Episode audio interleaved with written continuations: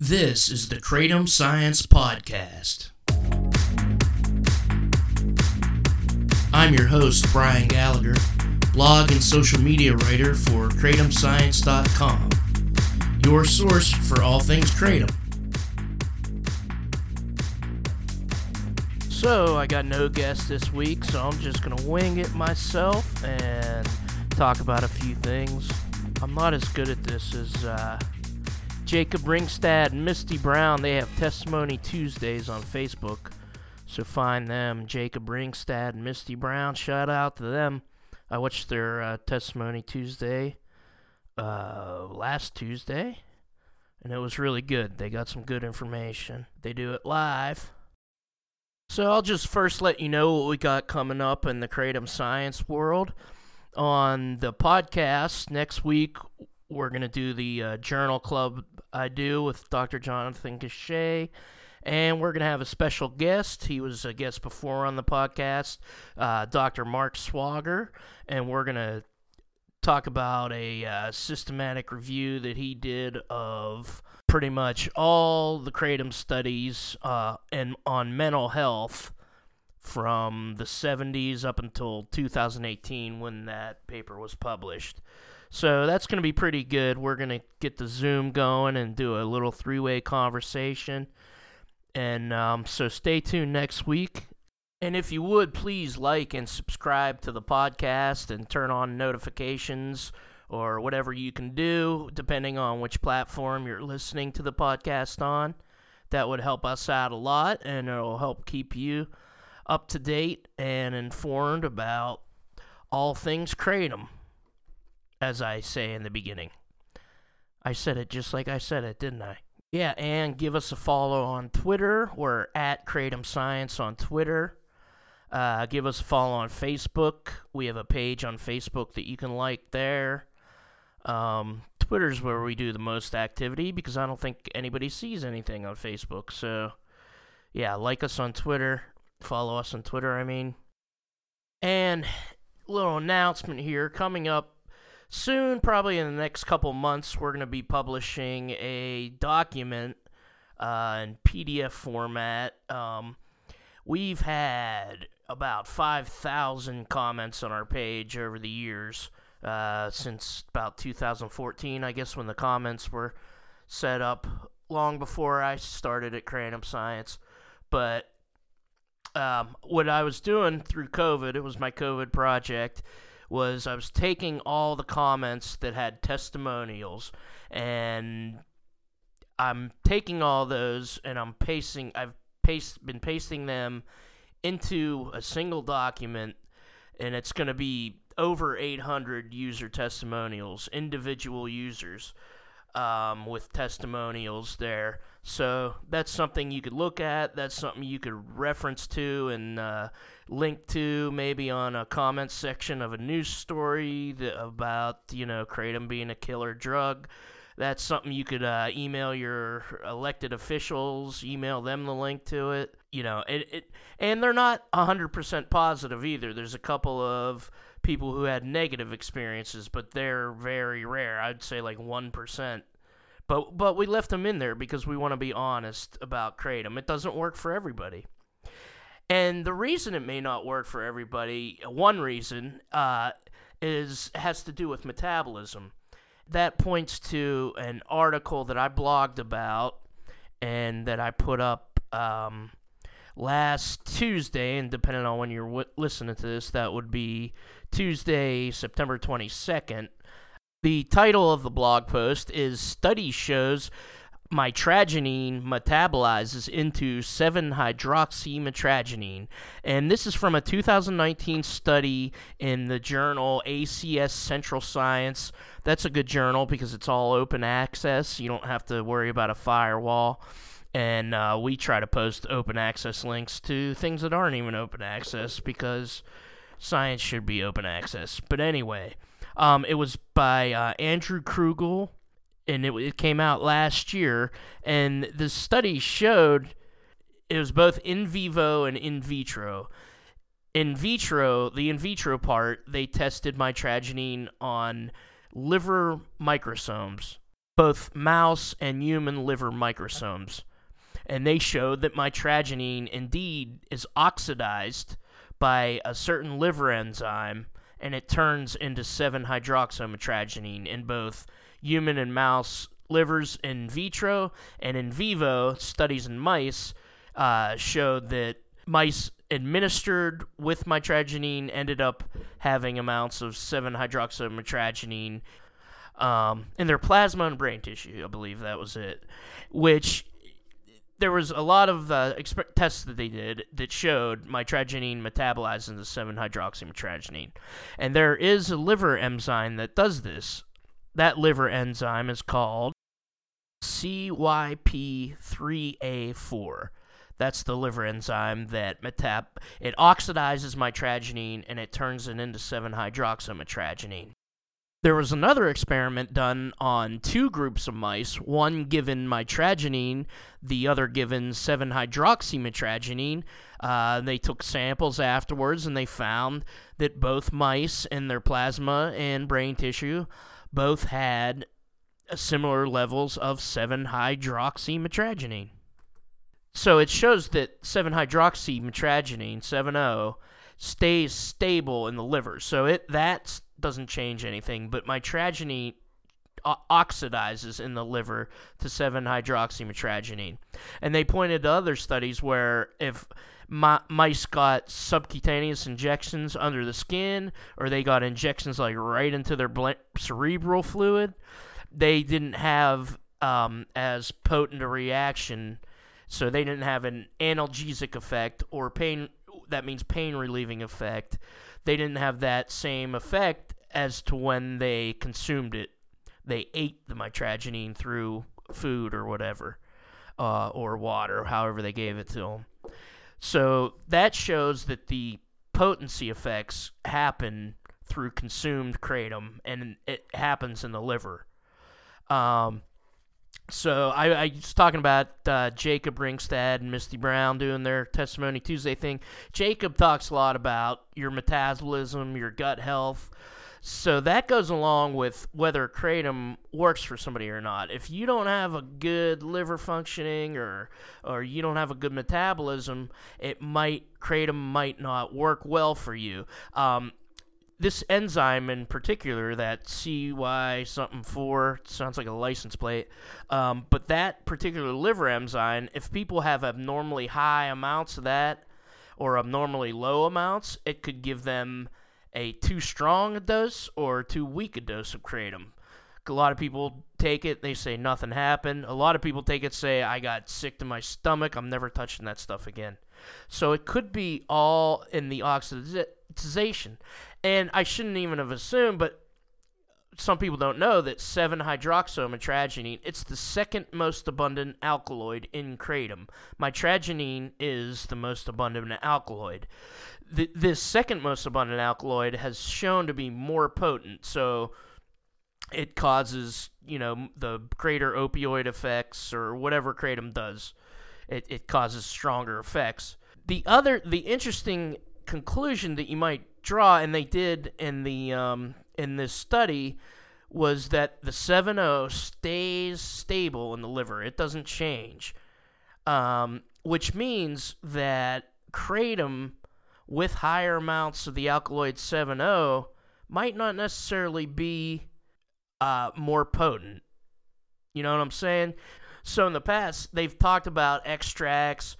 Oh, we don't want the um, chemicals to be imbalanced how you know from the way they are in nature. Well i mean for one thing they haven't been tested that way in na- that much in nature anyway because there might be fresh leaf that has higher amounts of se- the alkaloid 7o but it's been shown i believe that in, during the drying process and certainly extracting that higher amounts of 7o are present. However in this study it said it it doesn't really matter what the parent compound is, mitragynine or 7-hydroxymitragynine.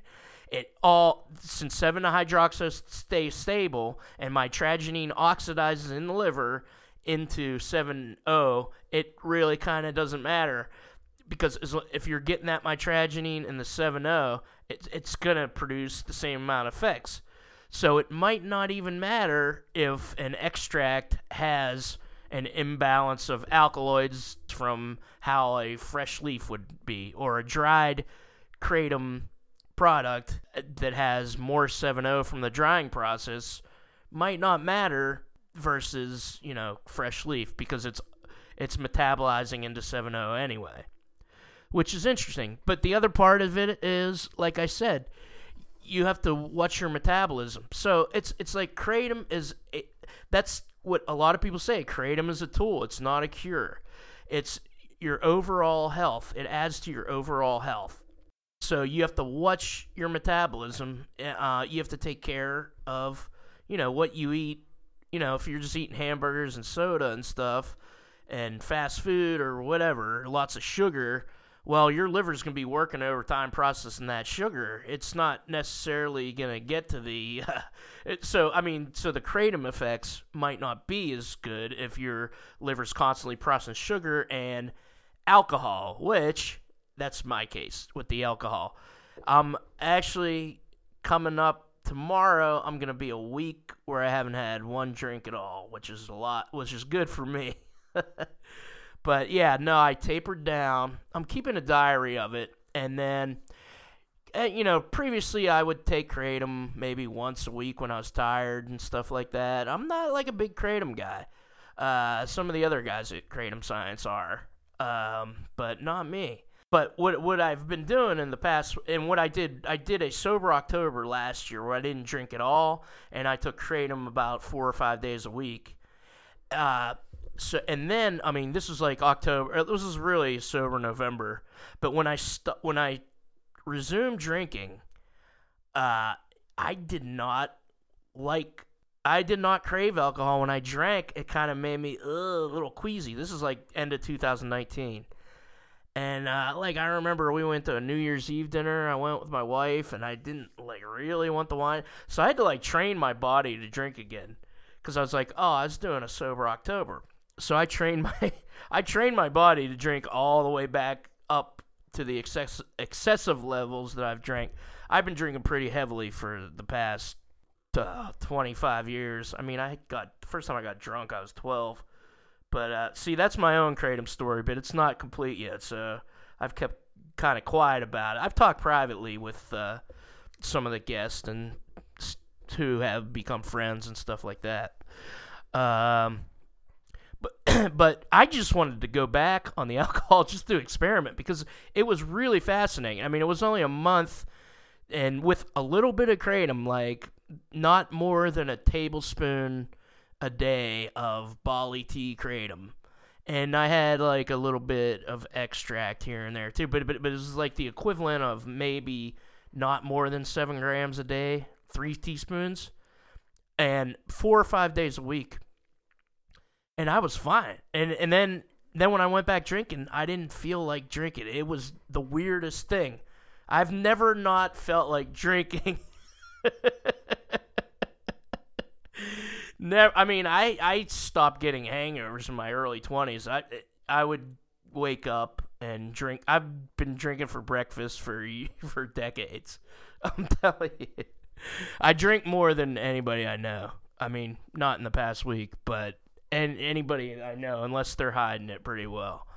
But uh, oh yeah, yeah, that was me. That's like a Irish drunkard. And it's you know you run into mistakes and rock bottoms, but uh, I'm pretty functional. Uh, I'm not. It takes me a lot to get drunk. You know, my tolerance is usually pretty high, so I can get up and have one for breakfast. Nobody will know I'm drunk throughout the day, and then I'll be a little, little slurry at night. But, but totally sober right now for a week. So what I did was I went out I'm trying to support my local bar. so I was down there, and my friend just moved back from uh, the West Coast, and we were hanging out. And then I blacked out, which is, I hardly ever do that. Uh, and I used to do it four days a week when I was in my 20s. But, oh, I hope this story doesn't bore you. But anyway, I got home okay. I let my dog in. I you know, put my shoes in the place I usually put them in, got undressed, went to bed. I have a CPAP machine. I put that on. Don't remember any of it. Woke up, dog in bed. Both doors, front doors are locked. Front door, back doors locked. You know, I just I tipped the driver. Like I don't remember any of that shit. So I'm like, it's not. That's what kind of kicked in for me to be like, okay, I want to do a sober October at least, and maybe beyond.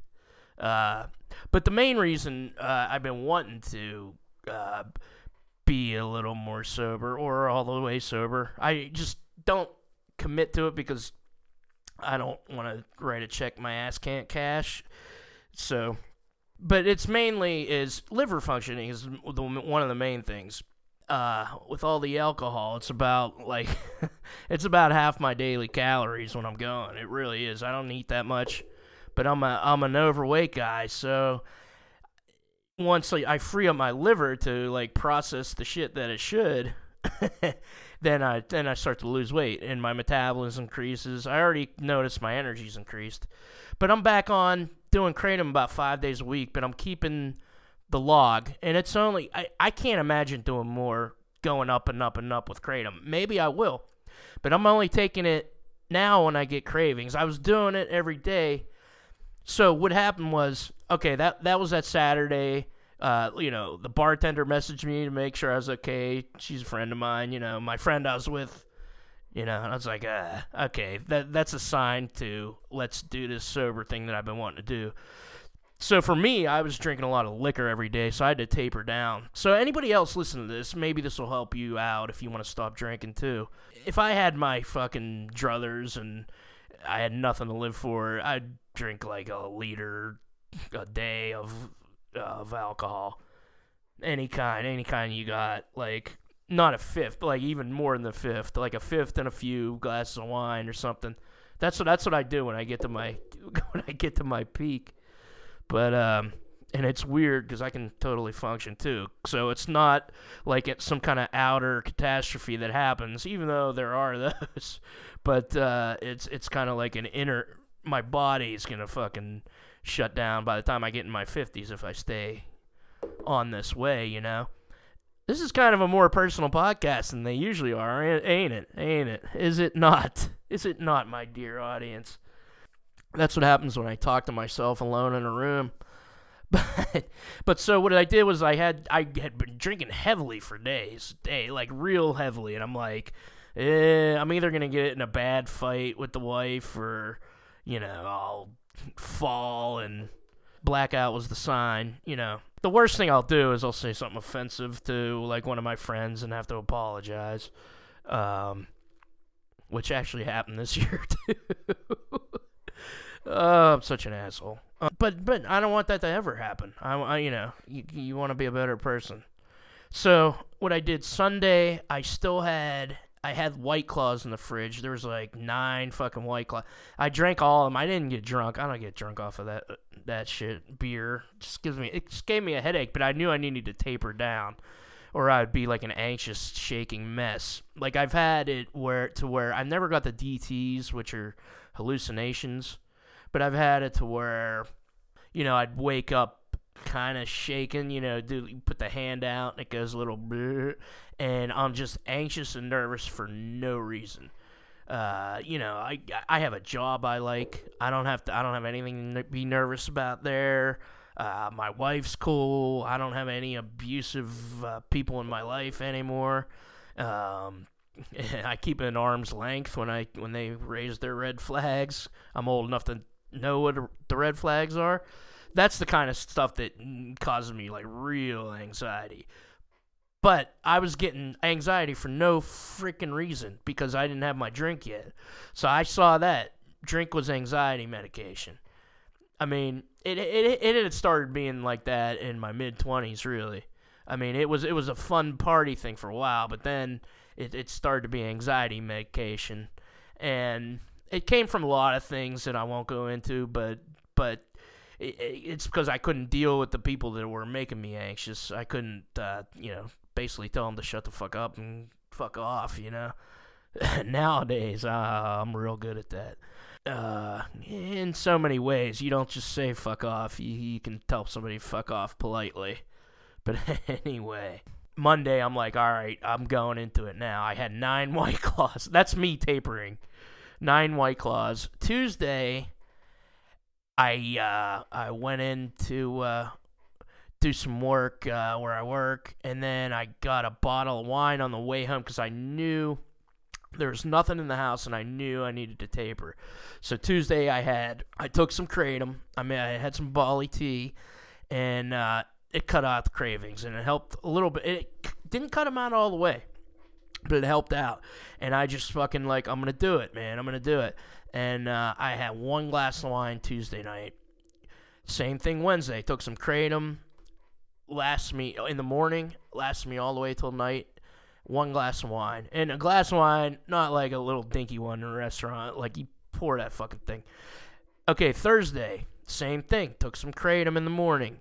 I'm like, all right, I'm going, I'm going. And I didn't sleep well Wednesday night. I was really, uh, the kratom was carrying me.